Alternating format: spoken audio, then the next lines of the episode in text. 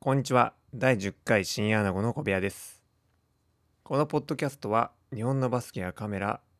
パソコンを中心としたガジェットまたゲームなどについて語るコンセプトの番組です。えーとまず今日はですねまあ3つちょっと話したいトピックがあってまずは1つ目は B リーグに関してまあ代表戦ですよね。B リーグというよりも。まあ今日会見があったのでそれについてちょっと話したいなっていうことと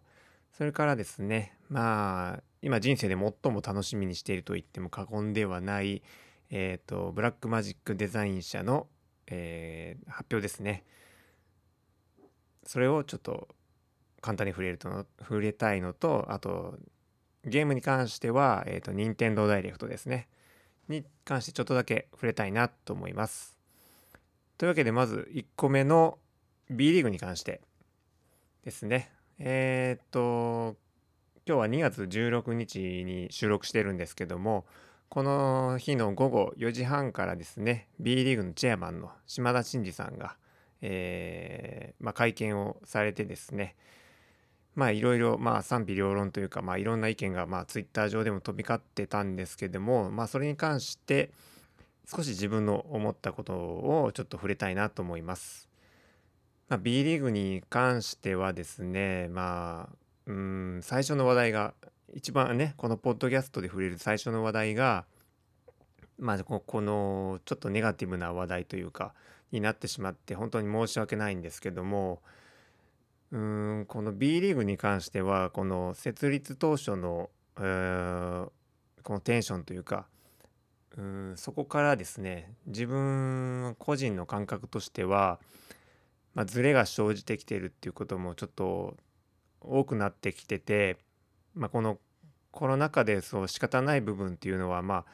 ね多分にあると思うんですけどもそうではなくて違う部分ですね。うん、これに関してこう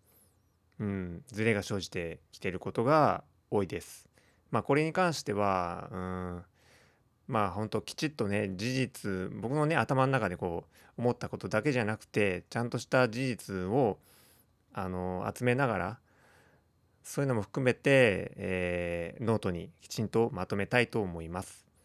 でまあ代表関連のこの会見なんですけどもまずあのツイッターでもそのね触れたんですけども何て言うんですかね島田さんの立ち位置がこの会見の中でもこう立場というかそれがコロコロコロコロ変わってしまって、まあ、B リーグのチェアマンとしての立場と JBA のその副会長としての立場もあるのでそれがこう何て言うんですかねコロコロコロコロ変わってしまってて、まあ、本当にこう分かりにくい会見だったなっていうのがまず第一印象としてあります。うん、もしあの B リーグが代表のこの会見をやるっていうのはまずそこがちょっとおかしなポイントで代表に関して管轄しているのは本来は、えー、JBA のね管轄するところだと思うんですよね。なんでサッカーでいうところの A 代表というか一番トップのカテゴリーの代表に関しては確かに B リーグの選手がたくさん入っているですけども別に学生から集めてもいいわけですしね極論を言えばですよ極論を言えば学生から集めてもいいわけですし、えー、海外にいる選手で構成されても別におかしくはない話なんですよね。なんでこのなんでこのうん、ここだけがこう B リーグのチェアマンとして代表の会見を代表関連の会見を行うっていうことが本当によく分からなかったですね。うん、これに関してはあの三谷会長と一緒に出て島田さんは副会長の立場としてはではなくて B リーグチェアマンとして出る。で三谷会長は JBA の代表として出る。でこの2人で会見を行うのであればこう非常に分かりやすくなったと思うんですよね。でそれがなかったのでこう島田さんが自身がこの B リーグのチェアマンと。で JBA の副会長のとしての立場がコロコロコロコロ変わってしまって本当によく分からなかったです。うん、で結局何が言いたのか言いたかったのかでもちょっとよく分からなくてそもそも会見の理由っていうのがこの SNS でこう騒がれたからどうのこうのっていうところからこう会見をやろうっていうことになっててそれもちょっと違うんじゃないかなっていうふうに思うんですよね。会見をすることは本当いいことだと思うんですよ。でもその理由をあえてその SNS とか言わない方が良かったんじゃないかなって思います。でこの会見の中でもまあ五輪に関してはねまあ賛否両論今もあるので何とも言えないところなんですけどその会見の中でもねこのコロナに打ち勝つっていう言葉が出てくるんですけど個人的にはこのスポーツで打ち勝つことなんて絶対できないと思ってるんですよね。うん、そもそもウイルスに対して打ち勝つっていう言葉があんまり理解できないですしもし勝てるとするんであれば医学とか科学とかそういった面でしかできないと思うんですよね。だから打ち勝つんじゃなくてそのコート上でこの B リーグの役割としてはコート上で今今できることっていうのはやっぱ試合の興行なんですよね。でそのコート上で最高のパフォーマンスを見せてでそのこの苦しいコロナ禍の中をこう見てる人たちをちょっとでもこの少しの時間でもいいからこの元気にするっていうことがやっぱ使命だと思うんですよ。今できることだと思うんですよね。だからそれ以外のことでこう打ち勝つとかいうのはちょっと違うんじゃないかなっていうふうには思ってます。はい。まあ、ちょっと長くなってしまいましたけども、うん、B リーグの話題に関してはまあこれぐらいにしとこうかなと思います。というわけでここからはですねまあ、えー、まあ楽しい話題というか、まあ、この非常に自分の個人的な楽しみなんですけどもあのブラックマジックデザイン社というところがですねオーストラリアにある会社なんですけどもあのシネマカメラとかを出してるとこなんですけどもね、えー、そこの会社がえー、っと今度ですね ATEM ミニおよび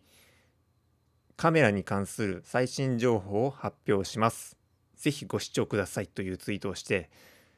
これがですねもしかしたらこうまたシネマカメラとかまあ ATEM ミニの新しいバージョンが出るんじゃないかっていうこう噂がこう飛び交ってですね非常にこう楽しみではあるんですけども、まあ、実際噂の内容としてはえー、っとブラックマジック今出してるブラックマジックシネマポケットあれ？なんちゃらカメラ。ちょっとフルネームがすぐ忘れちゃうんだけど BMPCC4K だからブラックマジックシネマカメラ 4K か。うんそれでやってるねそれのえ、ー、と 8K 版が来るんじゃないかとかえっ、ー、とポケットシネマ 6K プロ。6K は今あるんです。6K ですね。6K6K 6K はあるんですけどそれのプロバージョンが出るんじゃないかなっていう噂もありますしまあこの 6K プロに関しては以前 Apple のページに一瞬だけ記載されたっていうこともあったりしたのでもしかしたらこれが来るんじゃないかなっていうのもあります。っていうのはこのアップルと結構いい関係を築けているんじゃないかなっていうところがあってこの間あのねダヴィンチリゾルブのスピードエディターっていうのが出たっていうかまああのダヴィンチリゾルブスタジオの有料版を買うと自動的にその専用のキーボードがついてくるみたいなキャンペーンがあってその時にでもあのダヴィンチリゾルブをのソフトを、えーと、Apple の M1Mac っていうものにこう対応させてきてたんですよね。まあ、そういう面でこう Apple と非常に仲がいいんじゃないかっていうのもあって、まあ、6K Pro の可能性とかもあると思います。でまあ他にはですね、まあ、フルサイズバージョンの、えー、ポケットシネマカメラが来るんじゃないかっていう話もありますね。で、えー、っとこのツイッターの予告ツイートにあの使われていたサムネがですね、まあ、まあ、タイトルにもあるように ATEM ミニがメインに来ているっていうのとまあ単純にこのね ATEM ミニだけのとそのカメラの連携の話とかっていう可能性もね まああるかもしれないんでまあ期待しすぎずにまあめっちゃ期待してるんですけどまあ面白いあの製品が出てきたらいいなと思ってます。まあ、A10 ミニ 4K とかね。でこれで 4K の外部記録ありとかになったら多分 YouTuber の人たちすごい喜ぶんだろうなと思います。というわけでえー、っとなぜこの時期には、ね、発表されるかというとやっぱ NAB っていうその全米放送事業者協会っていうところが主催するこの毎年やってるこの見本市っていうのがですねまあコロナの影響もあって10月に変更されたんですけども、まあ、もしかしたらここに合わせてきた商品なんじゃないかなと思ってます。なので、うんまあ、CP プラスもあの2月25日から行われますんで、まあ、こっちの方も楽しみなんですけど、ね、この辺がどんどんまたカメラ関係に関してはどんどん新しい発表もあってするのであったりするのでね非常に楽しみな時期になってきたんじゃないかなと思います。でカメラの話題は終わりにしてえっ、とまあちょっとだけ任天堂の話題にということでまあ任天堂ダイレクトがですねえっ、と2月18日かな？の朝7時からですかね？日本時間だと。で、えー、発表されると。で内容としてはえっ、と2021年上半期に発売予定のソフトの紹介とみんな好きな大好きなねあの大乱闘スマッシュブラザーズの予定を紹介するということになってるみたいですね。でスマホアプリゲームに関する情報はないのとですね。あとは、まあ、僕がね今任天堂のゲームの中で一番期待しているというか楽しみにしているこのゼルダの伝説ブレス・オブ・ザ・ワイルドの続編の情報。これはあんまないんじゃないかなっていうふうには言われてるみたいですね。ただちょっと何て言うんですかいつもこうチラ見せしてくるところはあるのでなんかちょっとでもね進行状況状況が見れたらいいかなと思って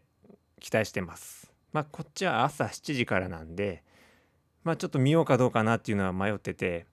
っていうのはもうその先ほど言ったブラックマジックの発表がですね、まあ、同日の3午前3時からあるのでまあどっちもちょっとうんまあ仕事の翌日もあるので翌日でもあるのでうん普通にどっちもアーカイブにしようかなと思ってるんですけど、まあ、3時なので朝起きたらねいろいろ判明してると思うのでちょっと18日の朝は非常にこうウキウキしながら楽しみにはい仕事できるかなと思ってます。というわけでちょっと長今日はちょっと長めになりましたけどもだいたいこんな感じで終わりたいと思います。ご視聴ありがとうございました。まああの気になるこのトピックであるとかそういうのも取り上げてほしいっていうものはあったらまあレターであるとかあとコメント欄になんか書いてくれたら嬉しいです。ありがとうございました。それじゃあバイバイ。